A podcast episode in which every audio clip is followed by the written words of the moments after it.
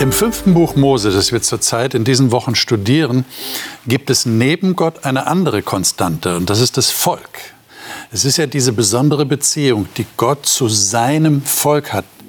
Das heißt also, Gott hat sich ein Volk, hat sich Menschen ausgewählt. Ja, wozu eigentlich? Und das ist das Thema heute. Wir wollen mal schauen, im, vierten, im fünften Mose 4, im vierten Kapitel vom fünften Mosebuch, was da über das Volk gesagt wird und was auch von dem Volk erwartet wird, warum Gott überhaupt ein Volk ausgewählt hat, was seine Gedanken dahinter waren, was seine Motivation war. Ich glaube, das ist eine sehr interessante Frage, die wir jetzt an dieser Stelle mal stellen, so als eine Art Zäsur, wenn es um die Rechtsbestimmung und den Gehorsam und die Liebe geht, die wir bisher betrachtet haben. Jetzt fokussieren wir uns mal auf diesen Punkt.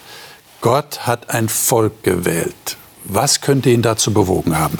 Was sagt 5 Mose 4 dazu? Und ich bin gespannt, was meine Gäste dazu sagen werden. Die Gäste sind diese. Marion Esser ist von Beruf Krankenschwester, ist aber schon seit Jahrzehnten als Betriebsrätin tätig. Sie sagt, sie sei in einer christlichen Familie aufgewachsen, aber es habe doch lange gedauert, bis sie ihre ganz persönliche Beziehung zu Gott gefunden habe. Daniela Piroski ist Physiotherapeutin mit Schwerpunkt Neurologie und Kinder und ist Leiterin der Abteilung Frauen einer Freikirche. Sie sagt, es sei ihr unbegreiflich, wie Gott uns ohne Vorbehalte annimmt und uns trotz unserer Unvollkommenheit bedingungslos liebt. Stefan Giuliani ist in einem christlichen Elternhaus aufgewachsen und hat mit 17 seine bewusste Entscheidung für Gott getroffen. Heute arbeitet er als Finanzvorstand in der Leitung eines Freikirchenverbunds in Österreich mit Sitz in Wien. Er sagt, er sei froh, sich von Gott geführt zu wissen. Erik Hensel hat mit 15 Jahren eine bewusste Entscheidung für Gott getroffen und sich taufen lassen. Heute ist er Pastor seiner Freikirche in Augsburg. Er sagt, die Bibel sei für ihn das niedergeschriebene Wort Gottes. So, dieses Wort Gottes wollen wir aufschlagen. Und zwar in 5. Mose 4, ich habe es schon angekündigt, das ist das Kapitel, das wir noch nicht gelesen hatten. Und äh, liebe Zuschauer, Sie haben sich vielleicht schon gewundert, warum wir das ausgelassen haben. Übrigens, wenn Sie die anderen Sendungen bisher noch nicht gesehen haben, in unserer Mediathek finden Sie alle bisherigen Sendungen und so können Sie sich dann selber auf den neuesten Stand bringen, was 5. Mose angeht. Jetzt schlagen wir auf 5. Mose Kapitel 4. Und ich würde vorschlagen, wir lesen mal die ersten beiden Verse. Wer von euch mag das mal lesen? Kann ich gerne lesen. Ich mhm. äh, lese aus der Schlachterübersetzung. Mhm. Und nun, Israel, höre auf die Satzungen und auf die Rechtsbestimmungen, die ich euch zu tun lehre, damit ihr lebt und hineinkommt und das Land in Besitz nehmt, das euch der Herr, der Gott eurer Väter gibt. Ihr sollt nichts hinzufügen zu dem Wort, das ich euch gebiete, und sollt auch nichts davon wegnehmen, damit ihr die Gebote des Herrn eures Gottes haltet, die ich euch gebiete.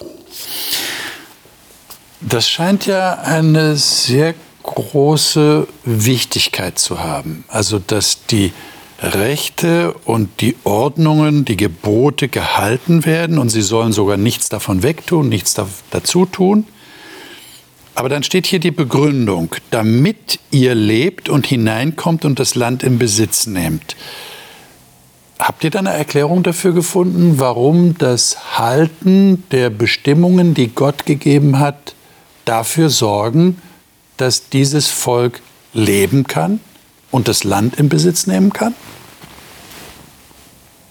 Wir haben in den, in den letzten Wochen ja immer wieder auch darüber gesprochen, dass diese Gebote, Rechtsbestimmungen, dass das Teil dieses Bundes, dieses, dieser Vereinbarung oder diesen, dieses Vertrags zwischen Gott und dem Volk war. Und sein Part war ja, dass er versprochen hat, das Volk in das Land zu bringen. Und da ist, denke ich, der Zusammenhang, mhm. dass eine ist die Seite des Volkes und das andere ist die Seite Gottes. Mhm. Und beide Seiten braucht es. Okay. Ich meine, Gott sagt uns ja immer, wenn ihr bestimmte Dinge tut, dann habt ihr meinen Segen. Und ich sag mal, das ist jetzt, jetzt kaufe ich ein Auto, dann äh, steht da drauf Diesel und dann äh, tanke ich das jetzt mit Benzin, weil ich halt lustig bin. Dann komme ich nicht weit. Und ich denke, Gott hat genau so gesagt, er hat, Gebote, er hat die Gebote ja nicht gegeben, ähm, damit ich jetzt meinen Spaß an irgendetwas verliere, sondern er hat mir eine Gebrauchsanweisung gegeben. Er hat gesagt, du kommst am weitesten, wenn du dich an meine Gebote hältst und dann kann ich dich auch segnen. Dann kommst du wirklich weit. Und das hat er verheißen. Und deswegen sagt er, wenn ihr euch daran haltet, dann ist das wie eine Bedienungsanleitung und dann funktioniert das auch. Okay. Und wenn man diese Bedienungsanleitung ignoriert, dann sieht es anders aus. Fällt der Motor aus. Fällt der Motor aus. Okay. Die Frage ist, ob das jetzt tatsächlich so auf, auf jeden Einzelnen geht und, und so auf die Art, wenn du es nicht machst, dann stirbst du sofort. Das wäre das Gegenteil von Leben. Ja, und da frage ich mich, ob das jetzt das ist. Es wird ja auch das Volk im Allgemeinen wieder benutzt oder besprochen. Das ist das Kollektivverständnis der Antike. Und darum geht es dann wiederum schon. Gott möchte dieses Volk in einer bestimmten Identität. Gott ist der, der lebt. Das geht aus seinem Namen schon hervor. Das, was er spricht, ist Leben zum Leben. Und dass das Volk existiert, hat mit dieser Identität zu tun, die sich in den Geboten auch niederschlägt. In dem Wesen Gottes, dass das Volk wiederum auch weitertragen soll. Und das heißt schon so, äh, sei in diesem Leben, also dass du, dass du lebst. Lebe dieses Leben, das von meinem Leben kommt.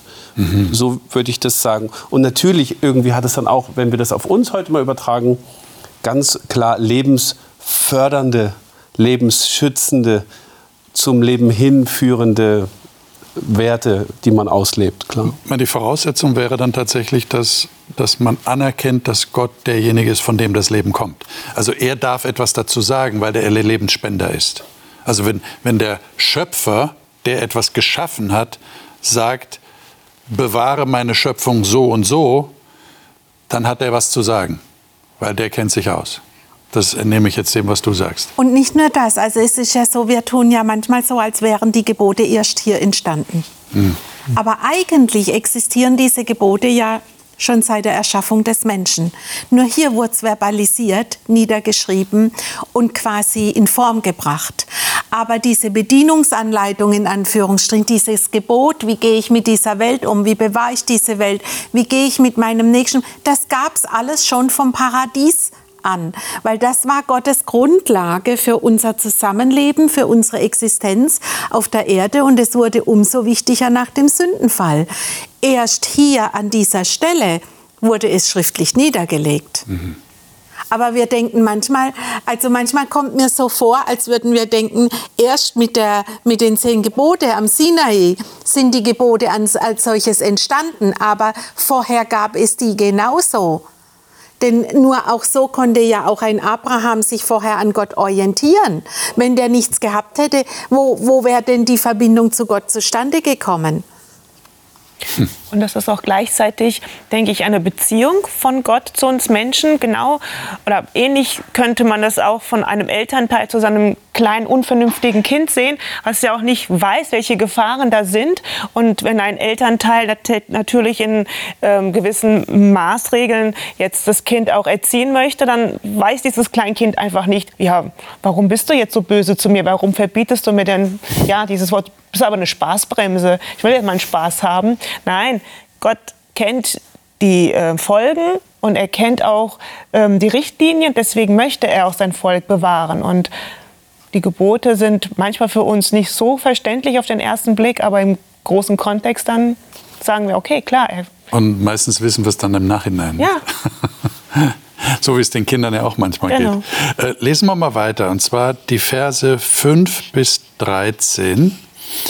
Ähm, da kommen wichtige Sätze vor. Und ich möchte gern, dass wir das mal hier registrieren. 5 bis 13. Wer mag das mal lesen? Du hast die Neues Leben mhm. Übersetzung. Vielleicht ja. hören wir uns, uns da mal an. Ja, sehr modern geschrieben. Mhm.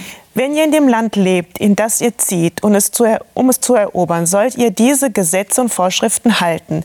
So wie der Herr mein Gott es mir aufertragen hat, habe ich sie euch übermittelt. Befolgt sie, denn ihretwegen werdet ihr eure Nachvölker durch eure Weisheit und Klugheit beeindrucken.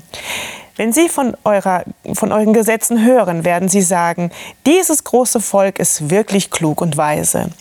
Welchem anderen großen Volk ist sein Gott so nah, wie der Herr unser Gott uns so nah ist, wenn wir zu ihm rufen? Und welches große Volk hat Gesetze und Vorschriften, die so gerecht sind wie das Gesetz, das ich euch heute gebe? Nehmt euch jedoch in Acht. Vergesst niemals, was der Herr für euch getan hat. An diese Dinge sollt ihr euch erinnern, solange ihr lebt. Und ihr sollt euren Kindern und Enkeln davon erzählen.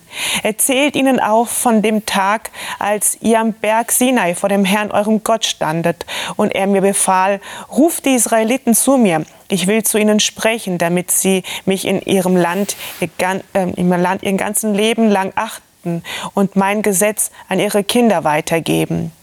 Ihr habt euch am Fuß des Berges aufgestellt, während dieser in Flammen stand. Die Flammen loderten bis in den Himmel. Der Berg war in dunkle Wolken und tiefe Finsternis gehüllt, und der Herr redete zu euch aus dem Feuer. Ihr habt seine Worte gehört, seine Gestalt jedoch konntet ihr nicht sehen. Ihr konntet nur seine Stimme hören. Mhm.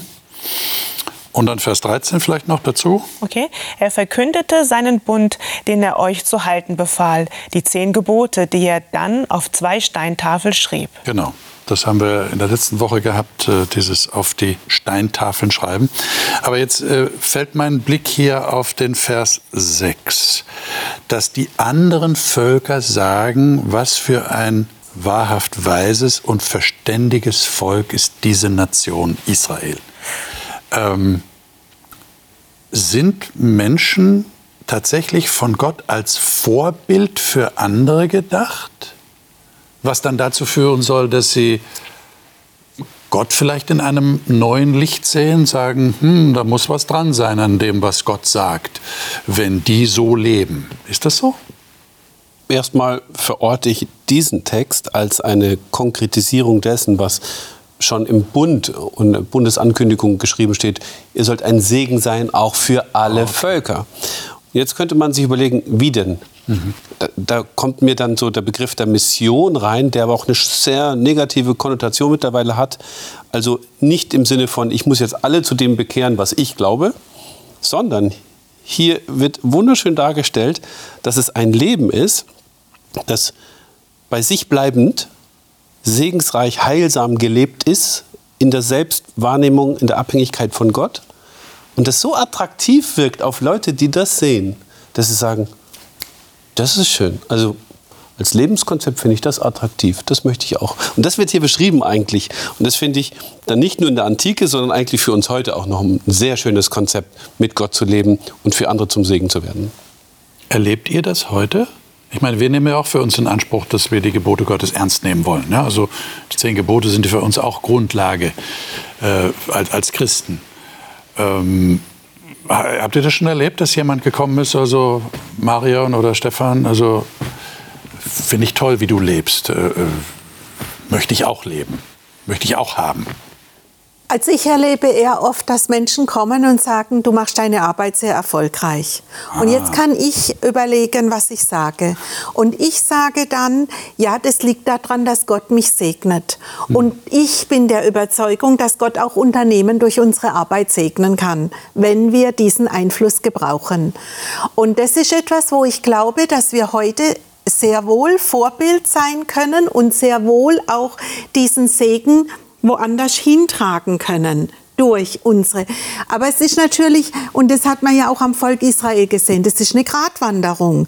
Ich sage immer, wenn jemand zu dir kommt und sagt, machst eine tolle Arbeit, dann, ne, also es ist so diese Gratwanderung jetzt, äh, diese Gratwanderung, wirklich diese Rückbesinnung zu haben und zu sagen, ja, ich mache eine tolle Arbeit. Man muss das ja nicht negieren, aber man kann sagen, weil Gott mich segnet, weil ich Gott jeden Tag um Weisheit bitte. Aber lassen die Leute sich darauf ein?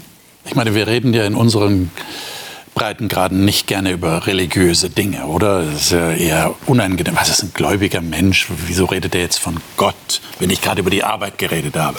Wie reagieren die Leute da? Also im, im, es gibt schon Leute, die auch negativ reagieren, aber, aber im überwiegenden Teil okay. ähm, ähm, habe ich den Eindruck, dass ich eher in das positive Gespräch komme.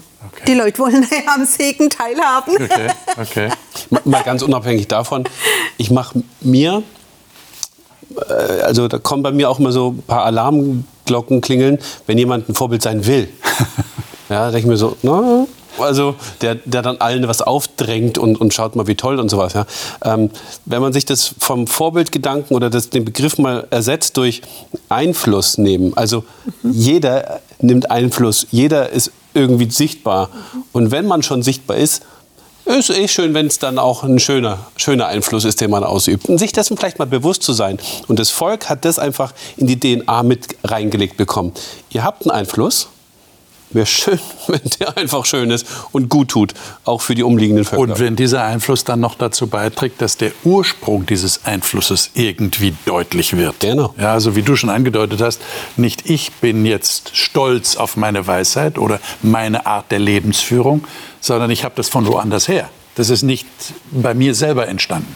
Und ich mache die Erfahrung, dass Leute, andere Menschen, sich auch eher trauen, sich dann zu outen. Die dann kommen und sagen, Mensch, das fand ich toll. Und ähm, dann äh, höre ich auf einmal, da gibt es einen, einen, einen, Gebetskreis fürs Unternehmen, da gibt es die. Also da entstehen Dinge, wenn einer sich traut, sich zu öffnen und das zu sagen. Und deswegen glaube ich, wir sollten, das, es geht nicht um, wie, wie du gesagt hast, das Wort Missionieren hat so einen negativen Touch in der heutigen Zeit.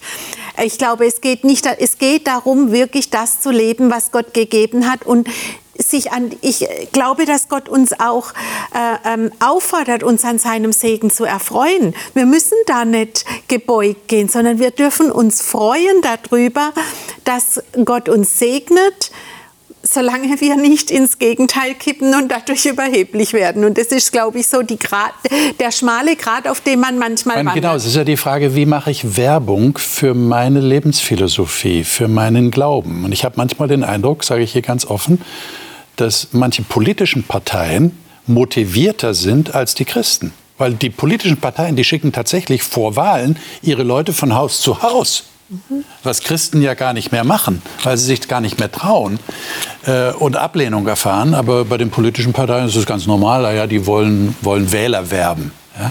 Aber das ist ja genau die Frage, wie kann ich denn das weitergeben? Wie kann ich Vorbild sein in einer angenehmen Art und Weise, dass es auch angenommen wird? Stefan. Und, und wenn ich das richtig lese, da was hier Mose dem Volk mitgibt, dann ähm, äh, ermutigt er sie ja weniger darauf, legt es darauf an, jetzt Vorbild zu sein und zu zeigen, ihr seid die mhm. Besten und, und das, was ich euch gebe an Rechtsbestimmungen, das ist, da kommt sonst keiner äh, heran, ja? sondern er, er sagt, bewahrt es, bewahrt das, was ich euch mitgegeben habe und erinnert euch, erinnert euch, wie es dazu gekommen ist, erinnert euch daran, was ich für euch bewirkt habe. Und ich glaube, das ist, ist ein wichtiger Schlüssel, äh, die, dass der Fokus auf dem bleibt, was, was Gott äh, tut, was er in unserem Leben tut äh, und nicht darauf, dass wir jetzt gut dastehen. Ja? Das wäre die falsche Motivation und das würden Menschen auch durchschauen. Aha. Ich meine, lass uns doch einen Moment über diese Erinnerungsfähigkeit nachdenken. Ich habe mir das gerade überlegt. Motivieren wir unsere Kinder auch so? Also nach dem Motto, ähm, Du weißt, was ich für dich getan habe. Deine Mutter hat dich geboren unter Schmerzen.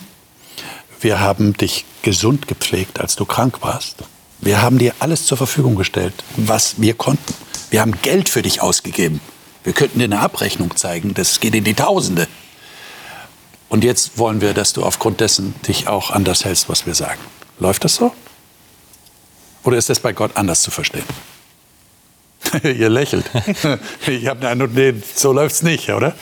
Oder habt ihr das bei euren Kindern so gemacht? Du reißt so das Feld der Entwicklungspsychologie auf. ähm, und das passiert bei einem Kind automatisch. Ich glaube, dass es bei den Eltern als Kleinkind die erste spirituelle Erfahrung überhaupt macht, weil es merkt, da ist ein Wesen, was ich nicht verstehe, aber das gibt mir zu essen, bei dem bin ich warm, da fühle ich mich wohl ähm, und aus ihm kommt Essen raus, das muss Gott sein. Also wenn man es jetzt mal versucht in Sprache zu bringen, ähm, dieses Bewusstsein, ich gehöre eben dazu, ist ja dann ganz klar da. Und, und diese Eindeutigkeit wie bei, bei Kind und Eltern ist ja natürlich bei Mensch und Gott jetzt nicht so gegeben. Und da darf man schon mal sagen, schau mal, so wie ihr auch von was kommt, kommt ihr auch von mir. Alles kommt von mir. Ja. Äh, seid euch dessen mal bewusst. Ihr seid nicht von selbst irgendwie. Das hat einen Ursprung und das hat auch ja, Gesetzmäßigkeiten für das Leben. Seid euch dessen einfach bewusst. Ja, genau das ist ja der Punkt, dass Gott das hier scheinbar verknüpft miteinander. Mhm. Er sagt, denkt bitte daran, was ich euch schon getan habe und aufgrund dessen würde ich jetzt mal so formulieren wollen, so klingt es für mich, werdet ihr viel eher in der Lage sein, euch an das zu halten, was ich gesagt habe. Ist das so? Ja, ich glaube schon, dass Erinnerung ein wichtiges Thema ist. Also deswegen, äh, wenn man in der Familie zusammensitzt, kann man ja beobachten, dass man gern alte Geschichten erzählt, weil man gemeinsam etwas erlebt hat. Mhm. Dieses gemeinsame Erleben hält einen wach. Ja, und, und ich glaube, das hält auch so die Familie ein bisschen beieinander. Man hat das gemeinsam erlebt. Und genauso ist es, glaube ich, mit Gott auch. Ich muss, ich, ich, ich, wenn ich mir immer wieder ins Gedächtnis rufe, wir Menschen sind halt einfach vergesslich. Das ist einfach so.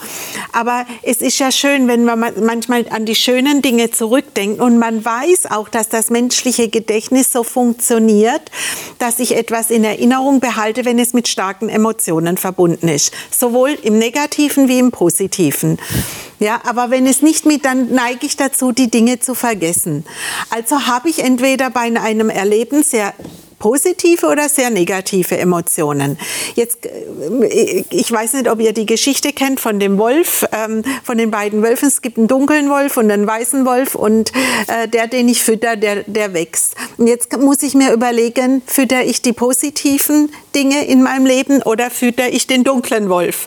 Und ich möchte gern, dass auch ja meine Kinder gerne an ihre Kindheit zurückdenken, gerne, das sind eine positive Beziehung. Also erzählt man die positiven Geschichten. Und ich glaube, es ist genauso wichtig, dass wir uns erinnern, was haben wir Positives mit Gott erlebt, damit wir es nicht vergessen. Und das vertieft die Beziehung. Man, ist es bei Kindern nicht so, ich könnte mir gerne widersprechen, wenn ihr es anders seht, dass da ein, eine natürliche Art von Respekt entsteht, den El also im normalen Fall, sage ich jetzt mal, ja, also wenn die Beziehungen normal sind dass ein natürlicher Respekt den Eltern gegenüber entsteht beim Kind, weil es das irgendwo im Hinterkopf hat. Das sind die, von denen ich herkomme. Ja, jetzt mal ganz unabhängig von dem Gebot in den zehn Geboten Ehre Vater und Mutter, ja, mhm. dass du lange lebst in dem Land. Das hat ja was damit zu tun. Äh, und das wäre dann bei Gott auch so? Geht, geht euch das tatsächlich so in eurem Leben, dass ihr sagt, ich habe mit Gott schon Dinge erlebt, der hat mir geholfen, der hat mich unterstützt, der hat mich bewahrt? Und deshalb habe ich auch diese Art von Respekt ihm gegenüber, dass ich das achte, was er sagt. Und es auch befolgen will.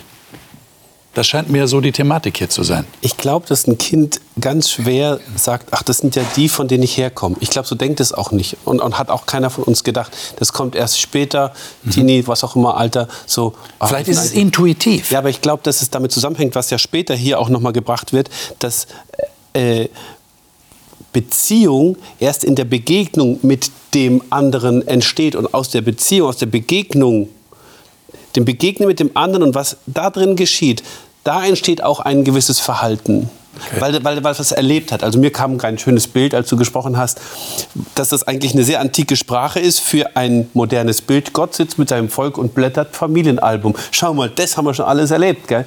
Und daraus entsteht einfach ein Miteinanderleben. Und es geht nicht darum, den zu fixieren. Das ist ja der. Das finde ich sehr spannend, was hier schon angedeutet ist äh, in Vers ähm, 12.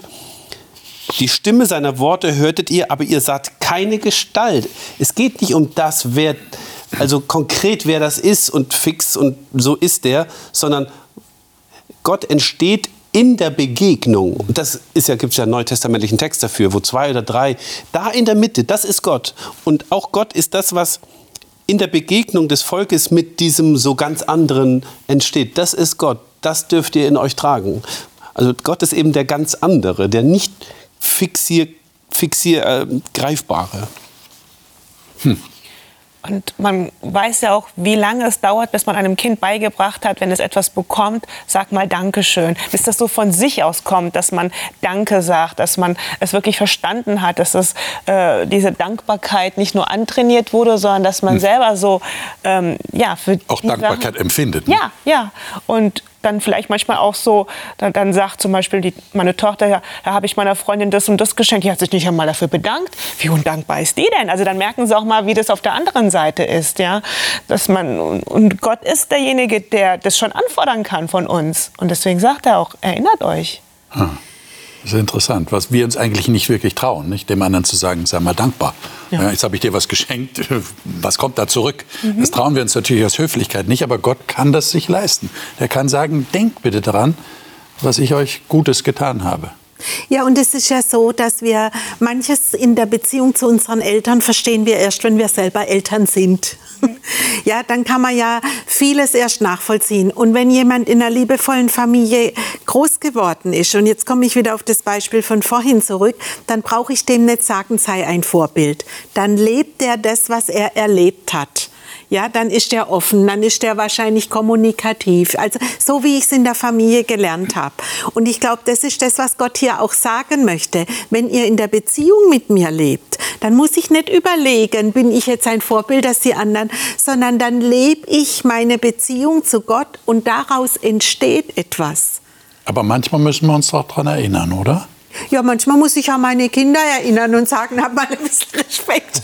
Aber erinnern tun wir uns okay. ja immer an Erlebnisse mit Menschen, nie an einen Menschen ohne Erlebnisse. Okay. Also das Leben kommt da drin wieder vor. Ja. Oder ein anderer Text. Die Leute werden vergessen, was du gesagt hast, aber nie, wie sie sich bei dir gefühlt haben. Auch das drückt wieder aus, was Erlebnisse angeht. Also die, wir erinnern uns an an Menschen durch das Erlebnis, nie an einen Menschen alleine. Ohne Erlebnis gäbe es den Menschen gar nicht. Aber Und das ist, ist, was ja, Gott hier tut. Aber es ist ja trotzdem traurig, das ist ein anderes Thema, das wir nicht ansprechen können, aber dass wir uns Sorgen machen, obwohl wir in der Erinnerung eigentlich äh, Erfahrungen haben, wo Gott uns geholfen hat. Und trotzdem machen wir uns noch wieder Sorgen, neue Sorgen.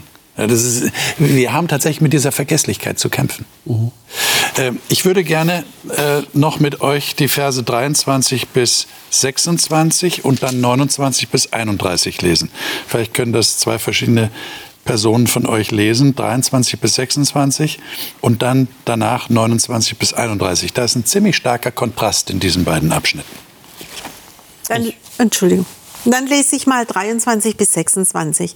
Vergesst auf keinen Fall den Bund, den der Herr euer Gott mit euch geschlossen hat. Macht euch keine Götzenfiguren in Gestalt irgendeines Lebewesens. Der Herr hat es verboten. Denn der Herr euer Gott ist ein Feuer dem nichts standhalten kann. Er duldet keine anderen Götter neben sich. Wenn ihr dann schon längere Zeit im Land Kanaan lebt und Kinder und Enkel habt, geratet ihr womöglich auf Abwege. Ihr fertigt euch eine Götzenstatue in Gestalt irgendeines Lebewesens an und tut, was eurem Herrn, eurem Gott missfällt. Damit fordert ihr seinen Zorn heraus so rufe ich heute Himmel und Erde als Zeugen an. In diesem Fall werdet ihr mit Sicherheit schnell aus dem Land verschwinden, das ihr jetzt erobert. Ihr werdet nicht lange dort bleiben, sondern völlig vernichtet werden. Mhm. Stefan, sei so gut und lies 29 bis 31. Das lese ich aus der Schlachterbibel. Mhm. Da heißt es, wenn du aber von dort den Herrn, deinen Gott suchen wirst, so wirst du ihn finden. Ja, wenn du ihn von ganzem Herzen und von ganzer Seele suchen wirst. Wenn du in der Drangsal bist und dich alle diese Dinge getroffen haben, am Ende der Tage, so wirst du zu dem Herrn, deinem Gott, umkehren und, zu, und seiner Stimme gehorsam sein. Denn der Herr, dein Gott, ist ein barmherziger Gott. Er wird dich nicht verlassen noch verderben. Er wird auch den Bund, den er deinen Vätern geschworen hat, nicht vergessen. So, die Hoffnung für alle hat uns dieses eine Wort äh, erfolgreich unterschlagen. In Vers 24 steht, der Herr ist ein verzehrendes Feuer, ein eifersüchtiger Gott. Und hier in Vers 31 haben wir erst ein barmherziger Gott. Äh, was, was ist er denn jetzt? Vernichtet er das Volk oder vernichtet er es nicht? du lächelst. Er ist, er ist alles. Er ist alles, okay. Ja, das ist, ist die Pauschalantwort. Er ist alles. Nein, aber ähm, wenn er das Leben ist und du dich vom Leben abkehrst, natürlich äh, wirst okay. du nicht, nicht leben. Okay. Also das wäre jetzt vielleicht die gesamtphilosophische Antwort darauf. Gott macht das natürlich anhand des Volkes fest und er sagt immer wieder, das erinnert ja an das dritte Gebot, das ähm, Gebot des Verbots der Bilder oder das, ja, das zweite, ähm, dass er eifersüchtig ist. Mach dir kein anderes Bild, auch nicht davon, dass du versuchst, dir ein Bild von mir zu machen. Mach, mach das nicht. Mach das nicht. Ja. Aber die Barmherzigkeit ist ja sein Grundwesen und sagt, das steht immer offen. Ja, das 31, die, äh, die, ähm, nee, 30, die Drangsal, die du erlebst, wenn du dich von mir wegkehrst, bin auch ich, die dich anspringt, aufgrund derer du anfängst nachzudenken. Und du weißt, dass du von mir zu mir gehst, wenn du dich wieder zu mir zuwendest. Vielleicht, vielleicht sehen wir auch Eifersucht hauptsächlich negativ. Also meistens, wenn wir über Eifersucht sprechen, dann denkt man an Leute, die irgendwo fast schon krankhaft jetzt äh, ihrem Partner nachstellen und überwachen und bei jeder Kleinigkeit äh, Angst haben, da könnte irgendwas sein. Also im Endeffekt verwendet man steckt das Wort. viel Angst dahinter, nicht? Viel Angst Ja. und auch Misstrauen. Misstrauen, genau. Im Endeffekt verwendet man das Wort äh, oft für Situationen, wo jemand seinem Partner nicht das Vertrauen entgegenbringt, was aber notwendig ist für eine Beziehung. Und ich glaube aber nicht, dass Gott das meint, sondern dass er eher Eifersucht in dem Sinn meint, dass wenn das Volk ihm untreu wird, dass ihn das kränkt, dass ihm das wehtut, dass ihn das verletzt. Und das ist ja etwas, was, was ich mir sogar erwarten würde von meinem Partner von jemandem, mit dem ich in Beziehung bin. Wenn, wenn ich untreu werde meiner Frau und sie lässt es völlig kalt, also stellen wir uns das mal vor, ja, da, was war das dann für eine Beziehung? Also von dem her kann ich schon verstehen, dass Gott hier sagt, hey, das, das, das geht nicht. Ihr könnt jetzt nicht einfach mich verlassen und, und mir untreu werden. Wir, wir leben doch in Gemeinschaft, in Beziehung. Also du würdest sagen, das bringt zum Ausdruck, Gott will kämpfen für diese Beziehung. Genau, genau. Gott lässt das lässt Volk es- nicht einfach gehen. Es lässt ihn nicht kalt. Eifersucht kann ja nur da sein, wo Liebe ist. Wäre keine Liebe da, auf was bist du dann eifersüchtig? Ja. Das gehört auch zusammen. Also letzten Endes zeigt es ja aber den Weg des, von Gott mit den Menschen. Ja, also Gott zeigt, Gott zeigt hier den Weg, den die Menschen zwangsläufig gehen, wenn sie von ihm sich abwenden. Nämlich sie werden vernichtet. Das, ist, das hat er schon Adam und Eva im Paradies gesagt. Wenn ihr das tut, dann geht es einen bestimmten Weg. Und hier zeigt sich aber auch die, die, die zwei Seiten von Gott ist gerecht. Und wir erwarten von Gott auch Gerechtigkeit. Das heißt, wir erwarten auch, dass er das Böse ausmerzt. Was ist, wenn ich jetzt das Böse tue? Also wir erwarten ja, dass Gott dem Bösen auch ein Ende setzt. Wie soll er das denn machen? Also er muss ja dem Menschen zeigen, also wenn du diesen Weg gehst, dann ist das der Weg der Vernichtung. Und dann kommt aber das, und das ist genau das, wo sich die Beziehung ausdrückt, wo Gott sagt, ich bin aber auch eifersüchtig, weil ich liebe euch. Und deswegen kommt dann die Barmherzigkeit. Er muss aufzeigen und sagen, das Böse hat hier keinen Weg oder keinen Bestand. Aber wenn ihr meine Wege verlasst, dann geht er zwangsläufig in die Richtung. Das kann ich gar nicht ändern. Und dann kommt aber die Größe Gottes, die, der sagt, ich kämpfe aber um euch. Ich kämpfe um meine Beziehung um euch. Und deswegen, wenn ihr dann bereut, dann bin ich da, denn ich will euch eigentlich zum Leben führen. Und das ist dann der Schlüssel, oder? Was du gerade sagst. Das Bereuen. Das heißt, er, er drückt das hier aus in Vers äh, 30, den hast du ja schon zitiert. Äh, in der Not wirst du zum Herrn, deinem Gott, umkehren und auf seine Stimme hören.